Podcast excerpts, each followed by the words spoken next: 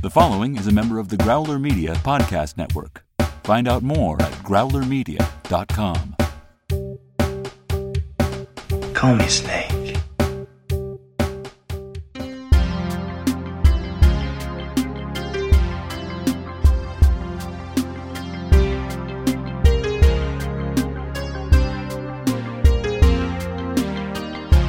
Welcome to Escape from New York Minute, where we celebrate and analyze the dystopian classic one minute at a time. I am Molly Balin. And I am Eric Deutsch. And we welcome back Pete Wright of Marvel Movie Minute and the Next Reel podcasts. You're pushing it too hard, Molly. Oh my god, I do that though. Please don't split in half.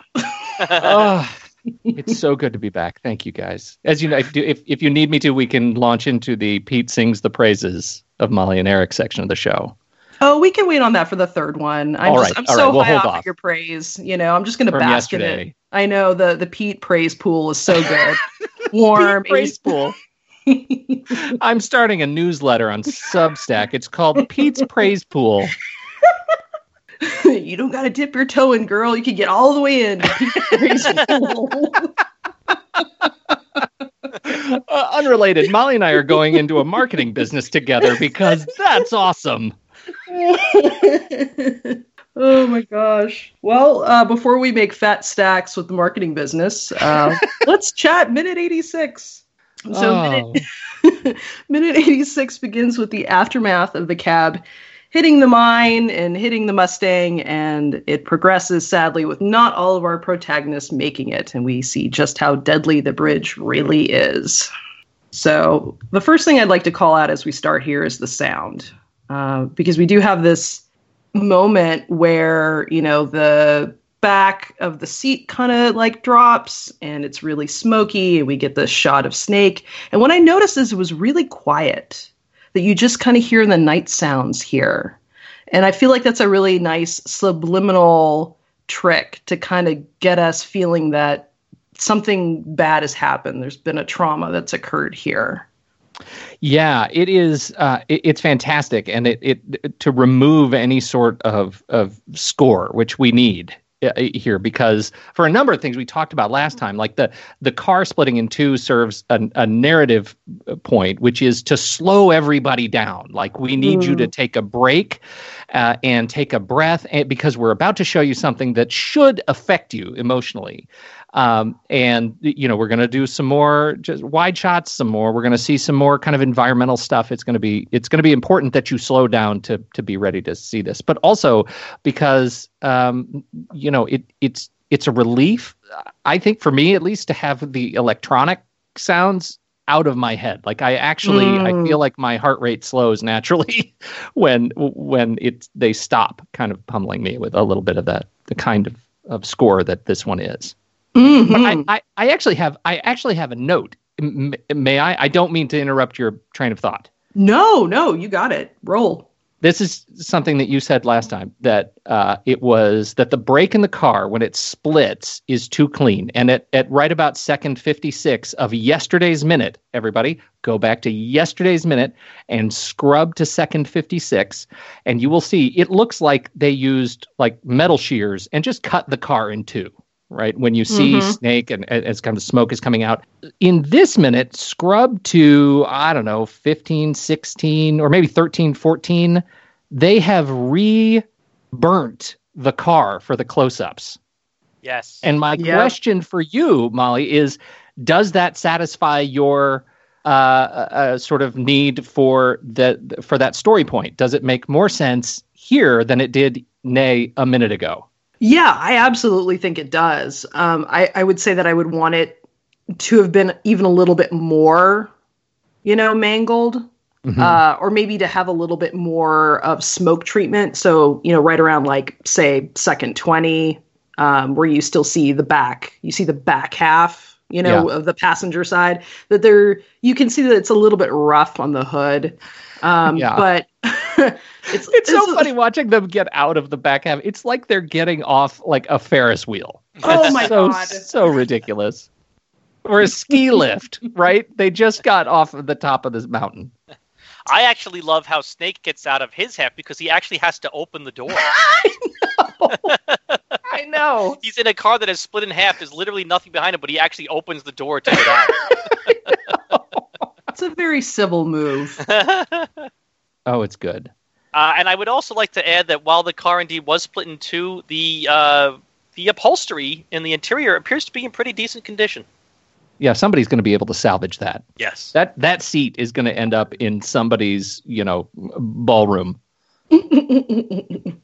Uh, and of course, you know, now we get to s- y- y- right around second 24, which is the principal thing of this minute, which is the reveal of Cabby. Yeah. yeah. Our our one real happy, positive character in this movie, uh, and he is the first of the people that have been helping out Snake to go. Ernest Borgnine, do you I, I I struggle a little bit with Ernest Borgnine mostly because I love him so much. And I kind of feel like the movies that he's most known for, he's a punching bag in some way shape or form because of his good nature.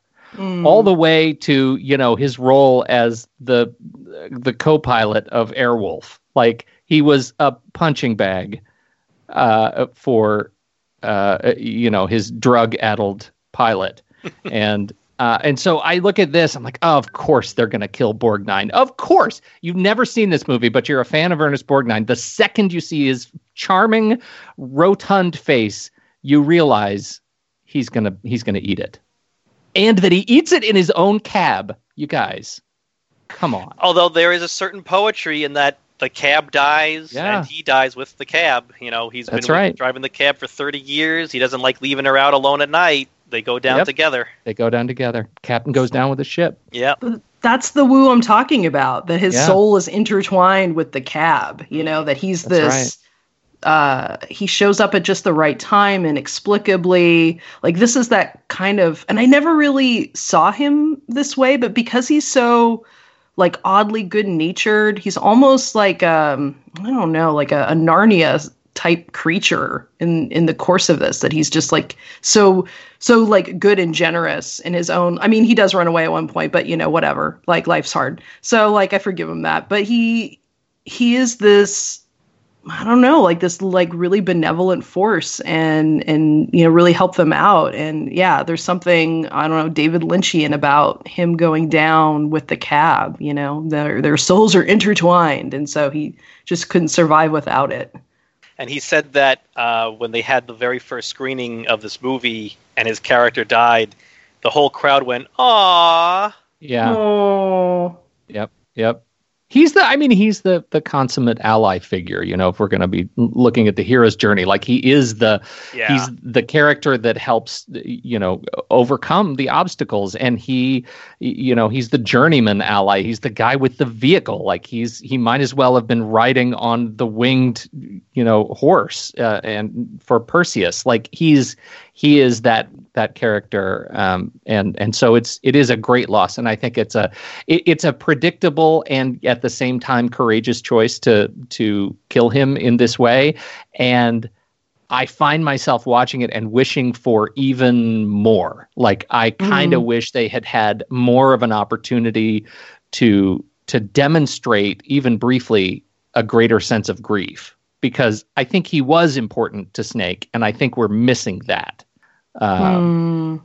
yeah. I think these are some of the most powerful minutes in the whole movie. yeah you know Yeah. and i feel like they even though you know we have you know in the next three four minutes beyond that like the last few as it as it wraps up i think even even those which are supposed to i think be like the resolution the real punch i feel like this really is like the crux of the entire like this is the soul of the movie right here Yeah. Is these people really just trying to make it out you know?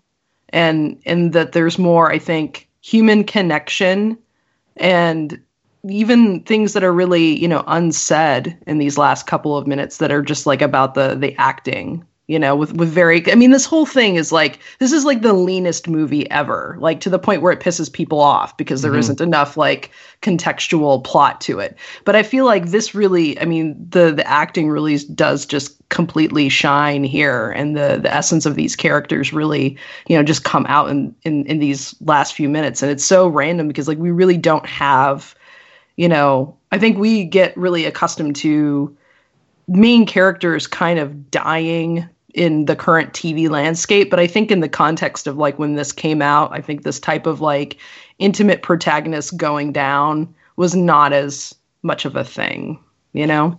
That is a really good point about um, the the lack of dialogue with the acting in these minutes. I, I while while you were uh, making that point there, I, I was taking a look at this when Snake pulls Cabby's body back so he knows he's dead, and and it's about a 10 second long shot of Cabby sitting there dead, and Snake. All you're seeing are his forearms and his gun. You don't see his Mhm. face at all. He's barely even in the shot, and we hold this shot for about 10 seconds, and Snake has got minutes left to live, and he takes almost 10 seconds to just stand there. It's like his little salute to Cabby. You know, he's willing to waste those 10 seconds here. Uh, uh, you know, he, doesn't say anything because that's not Snake's style. You know, he doesn't, you know, pat him on the shoulder or anything like that, but he, he takes his time to just honor him. Mm-hmm. Y- You know, I, I think that's a really good point, but I would uh, I disagree that it's a stylistic choice about this character, and I would only say that because I, I think that that Carpenter has an enormous amount of faith in the audience at this point, and I think that was a stylistic trope of the period too. That uh, in in you know looking at these strong kind of action heroes, there was always this sense that we're going to let the audience figure out the emotional structure of a scene because we're going to let these actors do what they do best and we we have there there was a, a more natural sense of restraint in dialogue but just imagine what would happen if they remade this today first of all you know Dwayne the Rock Johnson's going to be in it as Snake Plissken. of course he is. And Yep. when this moment happens, I dare you to try to convince me that there isn't a grieving monologue. I dare you because I know that that's a kind of thing that that writers and directors don't have that same sort of natural trust in the audiences of today to figure out what's going on without it being described to them. And you know what? I don't even think it would be a monologue. I think it would be a dialogue. I think that the guy wouldn't be dead yet, and he'd be like coughing and like they'd like they would clasp hands, you know, and you know, That's it was right. like you know, you are my brother, you know, you know, I'll never forget, you know. and There would be a there would be a thirty second conversation, and then he Yes. would die. And then, because muscles, Dwayne the Rock Plissken would carry him out, even though he's dead, and he would hoist him up on that rug because, you know, muscles. Right. Yeah, no, I think we've just rewritten the movie. It's great. Uh, so um, before they, they show that Cabby is dead and the three of them are getting out of their uh, Ferris wheel uh, cab car, so it's a real interesting contrast between how Maggie and Brain are right now. Maggie is all business. She is dragging the president behind her. Uh, you know, she's you know she knows the clock is ticking and like you know we got to move. Brain stops to make a fucking one liner. yeah. Go right, you asshole. It's you know, and it, it's like, dude, get, what are you fucking kidding me? And I love this part too because I specifically looked this up. We've talked several times about how Harry Dean Stanton asked it was okay to ad lib. John Carpenter said, "Go ahead, as long as you don't screw with my script." And the script does not have the "you asshole," and I specifically looked that up because I just I said, "I bet you that you asshole is a Harry Dean Stanton ad lib," and it was. Nah. Harry Dean Stanton is a troll. He's a troll. That's awesome. You know, that's an it that gets us to the next uh, big moment. And in my head, as I was uh, watching these minutes before the movie, in my head, the next big moment was actually in the next minute. I am relieved to be able to talk about it now, which is the the mine, uh, uh, Harry Dean Stanton versus the mine. Mm. It doesn't go well for Harry, and uh, and so here we have the loss of a great right and and uh, sort of emotional center of the movie in Cabby, and na- then we have the death of the the the jester, right, the, the, the sort of comic foil, uh, as he flies in the air and lands on a on the cab, one right after the other. Is the death of Brain diminished because of its proximity to the death of Cabby?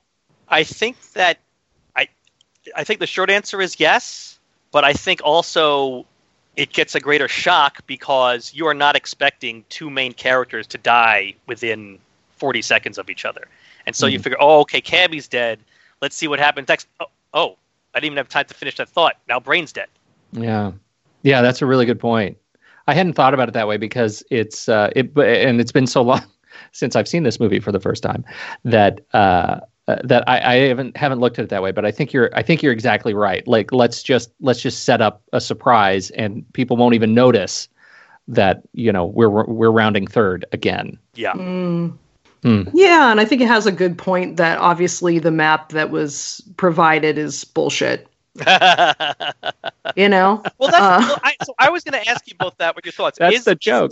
that I was going to ask you both what you thought. Is the map imperfect, or did Brain read it wrong? because there would be an incredible irony if Brain had spent this whole movie talking about this map and actually he fucked up and he read it wrong, and that's why he dies. Which is funnier? I think they're going because of his character. I think they're going for your for your point that he just he just doesn't know how to read a map, and that makes it that makes it more sort of comically aligned to his character. I mean, the thought did occur to me that maybe he has it just flipped, that he's reading it from the wrong end of the of the bridge. Mhm.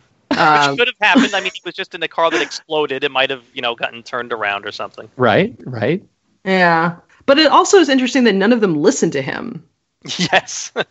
which is also part of this is like this is the guy who has the map so Yes. obviously everyone either thinks he's full of crap or they've already determined that the map is crap and we're just going to go ahead and, and take our chances or it's the group think because snake happens to be going that way and we're all just following snake Right. He has the the traditional sort of tropes of masculinity. We're just going to follow the biggest testosterone vessel. Uh, and, and there's something that like uh, that Brain has like this Cassandra complex, right? That that he he may be the one who knows everything, but nobody believes him, and that's his gimmick. Like he knows how to get off the the island. He knows where all the mines are, but it doesn't matter because no one will ever really listen to him. An incredible uh, thing, a thing that really changes the whole meaning of this conversation, this scene in the script. He does not run the wrong way. He slips and hits the mine. oh Which- oh. I- you know, which is just would have been awful. I, I mean, that would have really sucked. I, I, I'm very glad he decided to film it this way instead. really i kind of Yeah. feel like i, I kind of like the idea of him just messing up and dying for it Huh? you To know me, this is a bigger mess up, though. That he ran the wrong way instead of instead of just like, oh, oops, I tripped. Oh, you know. Yeah, I, I, I'm sort of torn on that. I could go either way, but I really see like if he tripped, that's like season eight of The Walking Dead kind of death. Like it's, it's really we've given up and just hate humans, and so everybody's going. And uh, so I, I feel like this one this one is okay, but whatever the case is, it's kind of counter character, and that's why I think I have trouble to it like eh, for with it. Uh, like it brings up more questions about Carpenter's intentions with this character, and I think it does disservice. Uh, as many times as I've seen this movie, I'm just not convinced that it's as authentic as it could be, especially in such proximity to the death of Cabby. Yeah, So- I mean, he certainly goes the the way the cars were mostly unaffected by the mines. He certainly the way he goes flying does seem a bit out of proportion, unless Right. he particularly strong Right. mine that he stepped on. You know. Or, you know, we have to remember it was just 30 seconds ago that an entire checker taxi was split in two by one of these mines, and he just gets thrown in the air. I, you know, Yeah, yeah. Uh, there should have been parts. Um, no, it's it's fair. That's a, there should have been parts flying. Yeah. That's a that's a fair thing to say. Uh, and that this guy is the guy who just the next year goes and makes a truly gruesome like movie. That he could, he was capable of parts, is what I'm saying. Carpenter was capable of parts and didn't give us parts. yeah, and I but I can also see the case for to not go. You know, well, I mean, he did actually go gruesome because there was a head on a pike. He had the head on the pike. There was a head on a pike. Yeah, Was a head on so a pike. He the, he he had it in him, um, and I don't know if he just didn't want to you know do that to Brain, which I can see a case for. Um, but I like the idea, kind of going back to the the original conception in the script. I like the idea of it being an accident because it just shows how deadly this situation is. Mm. It just reinforces that, and that it was it was an accident. I think it's very shocking. Not that this isn't shocking, and I do like that it, it the proximity. I think also adds to the shock. That's like, oh, we just lost Cabby. Oh, we just lost a piece of our heart. Oh shit, now brain's going down. Oh my god, you know. So it really has this this quickening sense of like, oh my god, people are getting picked off. I will say, and I never caught this before, and it's like second 52 53 where everybody pauses for just a moment and the present just keeps running. just I had the same exact. Look. it, it, it's not Molly. It's not just that he keeps running. Brain's body isn't even done rolling off the car onto the ground, and he's already running.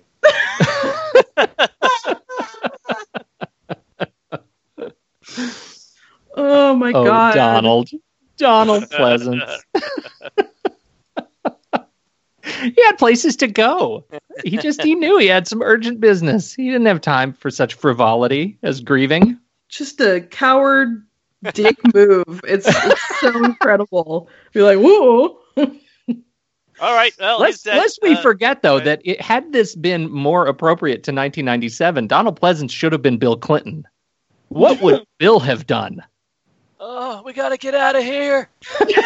We gotta get to the other side of this bridge. I gotta go meet a lady about a rope. Oh, damn. You realize it's been almost 24 hours since I got laid. Come on. you probably would have stayed with Maggie then if it would have been true. Bill. Yeah. That's right. That's right. Maggie, we got easy entrance to the back of this taxi cab now. What do you think? Oh, uh, man. terrible, terrible Clinton impersonation, but this is really fun. Let's do a new podcast. Okay. Oh, my God. I could think of a different kind of explosion. Oh. Jesus Christ. Oh God, what am, what am I? Okay. Uh, bad Eric. Bad Eric. Uh, so uh, yesterday we talked about how in uh, the script there was that little scene with Hauk and Remy standing on top of the wall. Now that was uh, the draft script. When we get to the shooting script, that scene's gone, and there's a different scene. Um, first of all, uh, a second bad guy car is shown being knocked out. Uh, one of the other Duke's cars. Remember, in the script there were four cars, not just the Duke's car. Uh, another one gets knocked out in this minute. That car hits a mine and actually flips end over end over the bridge into the water. And then they show we cut to Hauk, Remy, and the Secretary of State in the control room. And Remy says it's Wall Station 19. They spotted two cars on the 69th Street Bridge. Hauk says it's a Plissken. Remy shrugs and says taxi cab and a Cadillac. The taxi hit a mine. Four people are on foot. Secretary of State screams out 14 minutes. Hauk says get a jeep with a winch over there fast. Cronenberg, get over to Wall Station 19. They're coming across the bridge. So it's just it's taking what was said in yesterday's minute, making some slight changes to it, and then ultimately being cut from the movie anyway. Mm. I mean, again, it doesn't really it, it wouldn't have really added anything, and frankly, it would have it would have taken away from. I, I don't think we need to be cutting away from the bridge now. You know, this is this is the climax of the movie, and we don't need to be cutting to the control room anyway right now. Right, right. Those cuts just increase sort of momentum, right? They just build up a pace, and what you want is again, we've we've already established this is a sequence where we have to slow down and reflect. Yeah, yeah. So uh, some more car notes um, here. The car that is lying on its side when that brain does run on one side of it, everyone else runs on the other side of. This is a 1971 Chevrolet Vega GT, and this, un- unlike the car in yesterday's minute, is not a car that is very popular for use. Uh, it was in the movie Never Been Kissed, which I've never seen and it was in an episode of Everybody Hates Chris, a TV show I never watched, and that's, that's about it. Dude, that you get the gold medal for references for, for this minute. That's amazing. Also, the car has never been in my parking garage. I've never Hey! seen this car. This car does not exist. I, apparently, everybody hates this car. That's right. That's great. And then the Nobody- car that uh, Brain's body lands on is a 1968 Chevy Impala Custom Coupe, and it takes the title from the other car because this is literally the only use this model has ever had in any movie ever. Ah, that's fantastic. The few, the proud. That's exactly right. This car still is able to say, "Hey, wasn't I was in that movie that one time." That's right. Ugh, It's like its pickup line for life. Great. that's right. hey, baby. I mean, I'm no 71 Corolla, but I do have creds on IMDb. Oh man. Well, as we round out this minute, uh, we have a moment of Maggie, and she's walking towards Brain with that that sense of like exceptional shock. Yeah, yeah. I'm gonna. I think I'm. I'm gonna. I'm gonna hold my comments on this for tomorrow's minute because um, I- it's we only get like a second of it here. But Yeah. yeah, she is. She is legit. You can tell she is legitimately sad in that moment there. Mm-hmm. Yeah. Yeah, I agree. I'm gonna. I'm. I shall practice withholding as well. Uh, well, I mean, I guess in that case, does anyone have anything else for this minute? No, I'm good here. nope. No. Although, All right. did you know? Okay, Yeah. I do have one more thing. Yeah. Did you know that that uh, Ernest Borgnine was Mermaid Man in SpongeBob? Have you talked about that? Of course, my Yes. kids love that Thank show. God. Absolutely. Oh, I couldn't let that go. I just that was my last note. Is make sure you talk about Mermaid Man. All right, now you may end the show. And okay, I admit it. I love that show too. I mean, I never watched it. I I, I, I never Of watched it before not. I had kids. I, I, I you know, I, I had no problem watching cartoons. That that's not one I had watched till I had kids. That is definitely one of the few shows my kids watch that I genuinely enjoy watching with them. Oh, I, I think I'm not too proud to say I'm deeply glad that I had kids because I watch all kinds of stuff I would never have watched. Uh, all right, tell uh, t- tell everyone where your cartoon watching self uh, can be heard on the internet. well, I, I'm about to start the SpongeBob SquarePants by minute uh, podcast. I uh, you can find me and my comrades uh, over at thenextreel.com. There you can uh, find out uh, all of our shows and series that we've talked about. Uh, we've been talking about since 2011. We've got we've got a back catalog for you and the Marvel Movie Minute. If you're interested in uh, uh, Marvel movies, one minute at a time, you can catch our season one where we talked about Iron Man, one minute at a time. All right, awesome. Uh, if you want to chat with us, come on Facebook to Brains Library, the Escape from New York Minute Hangout. Come on to Twitter, NY Minute Pod. And until tomorrow, be on time, stay out of the sewers, and we'll meet you on the other side of the wall.